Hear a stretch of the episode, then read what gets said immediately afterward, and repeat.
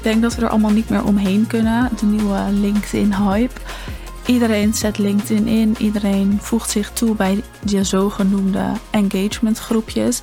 Maar is dat verstandig? Dat wil ik in deze aflevering bespreken. En ook wat kan jij uit LinkedIn halen? Hoe werkt het? Wanneer zet je het in in je strategie en wanneer niet?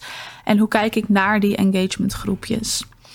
Sinds een tijd is LinkedIn veel meer aan het opkomen. Het is al heel erg lang. Het bestaat al heel erg lang. We doen er al heel erg lang wat mee. Maar waar het eerst meer een vacatureplatform was, echt heel erg zakelijk, wordt het steeds wat persoonlijker. Gaan steeds meer ondernemers het ook gebruiken en inzetten. En daar zijn alle engagementgroepjes uit ontstaan. Al sinds een jaar zijn die engagementgroepjes er, misschien al wel langer, maar sinds een jaar is dat heel erg aan het opkomen. En ontstaan er dus ook steeds meer groepjes. En de laatste maanden wordt dat nog erger. En daarom dacht ik, laten we er eens over kletsen. Ik ga zo uitleggen hoe het algoritme van LinkedIn werkt. Hoe de content daar werkt, hoe jij het in kan zetten. Maar eerst eens over die groepjes. Ze poppen uit de grond, wat niet verkeerd kan zijn, maar je mag je afvragen of het werkt. LinkedIn is een interessant platform en LinkedIn draait alleen maar op engagement. Dus je wil in elkaars netwerk komen. Zodra je in elkaars netwerk komt, kun je nieuwe connecties aangaan. Zitten daar hopelijk je potentiële klanten tussen. En op die manier kun je op LinkedIn sales gaan doen. Het ding is dat als je in elkaars netwerk komt, doordat andere mensen op jouw content reageren, dat je daardoor je eigen netwerk dus weer uitbreidt en verbreedt. Dat is de bedoeling. Daar draait LinkedIn dus om. Want daardoor gaan meer mensen je content zien, zullen meer mensen je een verzoek sturen, kunnen meer mensen bij je aanhaken. Maar wat de valkuil is van deze engagementgroepjes, is dat als je erbij toevoegt en de groep heel groot is, dus 20, 30, 40, 50, 60 mensen, ondernemers, dat deze personen allemaal op jouw content reageren. Dat je inderdaad in elkaars netwerk komt. Maar is het netwerk van die mensen ook het netwerk waar jij wel in terecht wil komen? Zitten daar wel jouw potentiële klanten? En deze engagementgroepjes, die zijn alleen voordelig voor je ego. Want je content doet het goed. Maar je content doet het goed omdat al die mensen reageren. Zodra jij je post niet meer in zo'n groepje plaatst, werkt je post in één keer niet meer. Dus je post doet het niet goed. Jij zorgt ervoor dat je post het goed doet door zo'n groepje. Dat kan nogmaals voordelig zijn, maar het nadeel hiervan is dat dus helemaal niet de juiste mensen jouw content lezen, maar alleen deze groep van ondernemers die in zo'n engagementgroepje zitten. Waardoor je content door die groep wordt gelezen. Er wordt gereageerd door deze groep. En vervolgens eigenlijk niks mee gedaan wordt. Dus je haalt er geen klanten uit. En het hele idee van winstgevende content maken is dan dus weg. Dus dan ben je vooral content aan het maken en je ego aan het strelen. Omdat je post het goed doet en veel mensen reageren. Maar haal je er daadwerkelijk klanten uit? Dat denk ik niet. En daarom is zo'n engagementgroepje gewoon niet altijd een goed idee. Wat ik je aanraad als je wel echt per se zo'n engagementgroepje wil, is dat je de ene poster wel in plaatst en een andere een keer niet. Dan ga je het verschil zien. Dan ga je ook kijken wie reageren er organisch op mijn content. En de mensen die organisch reageren, die hebben oprechte interesse. Want dat is wat je wil. Een contentstuk is een ingang om te kijken welke mensen hebben interesse in wat ik te vertellen heb. En zo'n groepje kan heel goed helpen om je content een boost te geven. Maar alleen zo'n groepje is niet genoeg. Want deze mensen reageren dus niet organisch en hebben dus niet per definitie interesse in wat jij te vertellen hebt. En dat is wel waar je achter wil komen met je content. Of dat nou op LinkedIn is of op Instagram. Maar je wil weten welke mensen zitten er in mijn veld. Welke mensen lezen mijn content.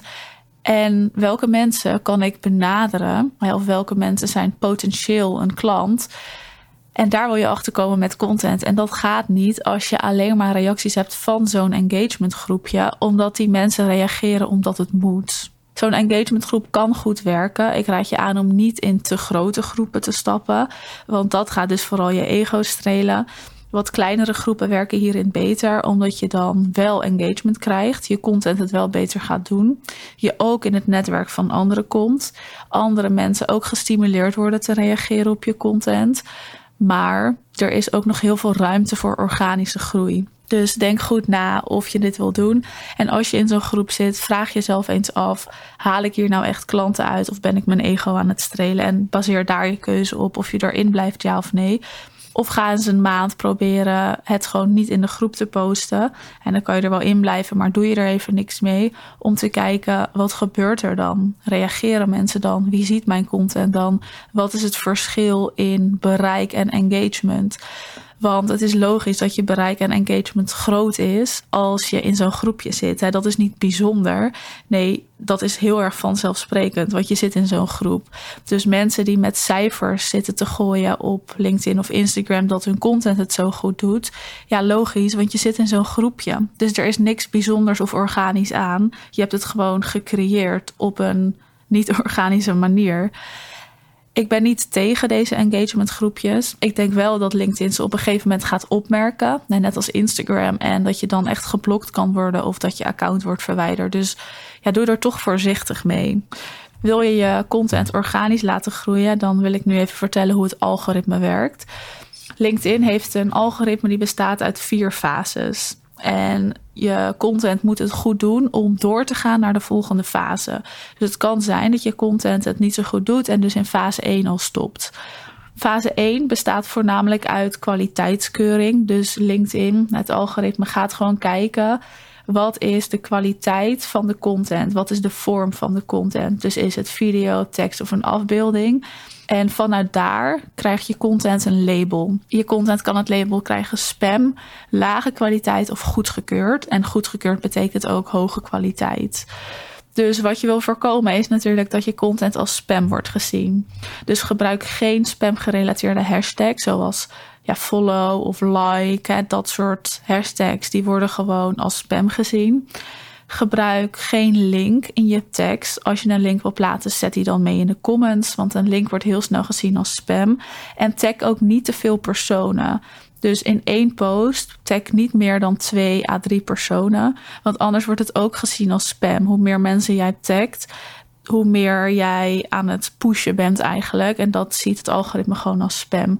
Dus dat wil je voorkomen. Label 2 was lage kwaliteit. Ja, eigenlijk wil je die ook voorkomen, want je wil label 3 goedgekeurd hebben. En je kan dat voorkomen door te focussen op echt relevante content.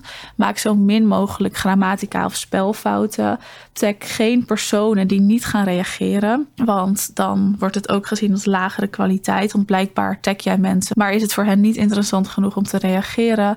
En zorg dat de inhoud ook te maken heeft bij de interesses van de mensen die jij hebt geconnect op LinkedIn. Dus bijvoorbeeld, als ik mezelf als voorbeeld neem, ik connect alleen maar met ondernemers in een bepaalde hoek. Dus bijvoorbeeld geen webshop-eigenaren, want dat zijn niet mijn klanten. En daar laat ik mijn content op aansluiten. Dus dan weet ik dat het altijd interessant is. Label 3 was goedgekeurd of hoge kwaliteit content. En die wil je natuurlijk hebben. En de content die dit label krijgt, die voldoet eigenlijk aan dat het makkelijk leesbaar is. Dus niet te ingewikkelde teksten. Je hebt natuurlijk ChatGPT tegenwoordig. Dat is heel interessant. Maar ChatGPT schrijft niet per se altijd makkelijk leesbare teksten. Dus je kan het wel als inspiratie gebruiken. Maar zorg dat je het zelf even wat vlotter schrijft. Je wil aanmoedigen van interactie. Dus stel een vraag. Stel bijvoorbeeld in de eerste zin al een vraag. Maak het heel relevant en prikkelend. Gebruik goede hashtags of keywords. Niet te veel, maar wel een aantal. En vermijd dus het gebruiken van links. Of zet ze in de comments. De eerste fase is dus puur een keuring. En als je content daardoor heen komt, dan ga je naar fase 2 en dat is de testfase. Dus wat LinkedIn hier doet, is dat ze het aan een kleine groep van jouw geconnecte mensen laten zien. En ze kijken heel simpel, wat doet die groep daarmee? Reageren ze, liken ze, doen ze er niks mee, klikken ze het weg. Hoe meer mensen daar wat mee doen, hoe meer je content gepusht wordt. Hoe minder mensen daar wat mee doen, dan stopt het hier al. Dus dat is echt hetgene van LinkedIn. Je post kan ontzettend hard gaan. Ook nog een week later door heel veel mensen worden gezien. Als mensen er iets mee blijven doen, dan blijft LinkedIn die content pushen. Dus waar op Instagram je content gewoon even te zien is en dan weg is, kan op LinkedIn een contentstuk van een week of twee weken oud nog steeds bekeken worden. En daarom is LinkedIn duurzamer dan Instagram, omdat je dus je content minder vaak eigenlijk hè, hoeft te plaatsen. Want je content blijft langer zichtbaar. Dus hoe meer mensen hier wat mee doen, hoe meer het gepusht wordt. Als mensen klikken op spam of niet relevant, dan wordt je content ook niet doorgezet. Dus ze zijn daar wel heel strikt in. Fase 3 is een groter publiek bereiken. Dus je content is door fase 1 en 2. En dat betekent dus dat er wordt gereageerd, dat er engagement is. Want mensen vinden het interessant, anders ging je niet naar fase 3. Dus in deze fase let het algoritme vooral op de engagement en relevantie. Dus hoe dat verder vordert. Dus er is al gereageerd, er is al interesse getoond. Je content wordt doorgepusht naar een grotere groep. En het enige wat het algoritme nu aan het doen is, is kijken, wordt er nog gereageerd en vinden mensen het op dit moment nog interessant? Als dat zo is, dan blijft je content gepusht worden. En dat is dus nogmaals het interessante. En dan gaat het ook door naar fase 4 en dat is levensduur. En dat heeft gewoon te maken met hoe relevant is je content. Recente content krijgt niet per definitie voorrang op LinkedIn. LinkedIn wil alleen maar relevante content. Dus in fase 4 blijft het algoritme gewoon doorgaan met je content pushen. En krijgt het algoritme ook steeds minder invloed. Dus hetgene wat in fase 4 alleen nog invloed heeft, is de reacties die worden geplaatst. En jij kan dat zelf dus blijven pushen door te reageren als er een reactie wordt geplaatst. Want dat wordt dan ook als een nieuwe reactie gezien. Dus zoals je ziet, draait LinkedIn echt op engagement en relevantie. En dat is gewoon heel anders dan hoe andere platformen werken, want die draaien vooral op recensie. En deze draait op relevantie en op engagement. En dat maakt het interessant. Ik heb content van twee weken geleden waar nog steeds op wordt gereageerd, die dus ontzettend veel views krijgen. Ik blijf daar ook op reageren als iemand een reactie zet. En je ziet dan dat de mensen uit het netwerk van de ander ook weer kunnen reageren. Dat heeft te maken omdat dat contentstuk dan super relevant is.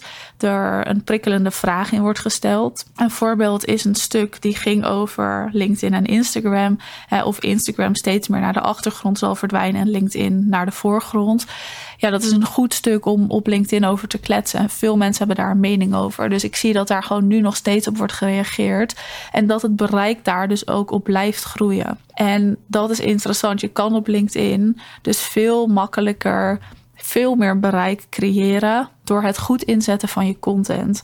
Maar uiteindelijk wil je wel dat er klanten uitkomen. Dus je actieve acties naar aanleiding van de content die je plaatst, dat is weer hetgeen waar je op mag focussen als je dan hè, nog geen organische calls krijgt, dus dat die nog niet organisch worden ingepland, dan ga je kijken welke mensen reageren organisch, dus niet vanuit zo'n engagementgroep, want dat werkt niet.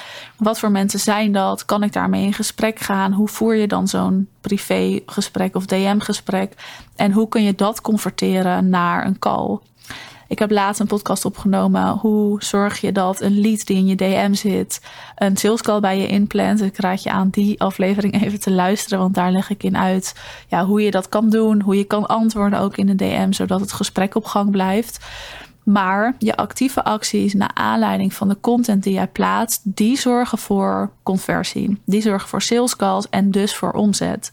Dus hier mag je ook weer bepalen als ik een stuk heb geschreven op LinkedIn en ik heb daar content op gemaakt, wat ga ik dan doen zodat mensen ook echt bij mij in een call terechtkomen, zodat ik ze ook iets kan verkopen en dat ik daarmee omzet ga draaien. En daarom raad ik je aan om niet altijd in zo'n grote engagementgroep te gaan zitten, omdat dan iedereen reageert uit die groep en niemand meer organisch en je dus niet weet wie een potentiële lead is, een potentiële klant. Daar kom je alleen achter als je content organisch groeit of als je een klein engagement groepje hebt, zodat de rest organisch kan gaan. Dus dat over LinkedIn in deze aflevering. LinkedIn is een ontzettend interessant platform die aan het groeien is, waar je ontzettend veel uit kan halen. Het wordt steeds persoonlijker.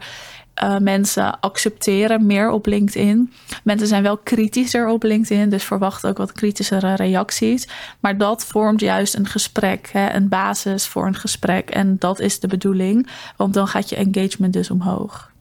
Succes met het inzetten van LinkedIn, met het verwerken van LinkedIn in je strategie, want dat raad ik je aan. En mocht je er vragen over hebben, dan weet je me te vinden.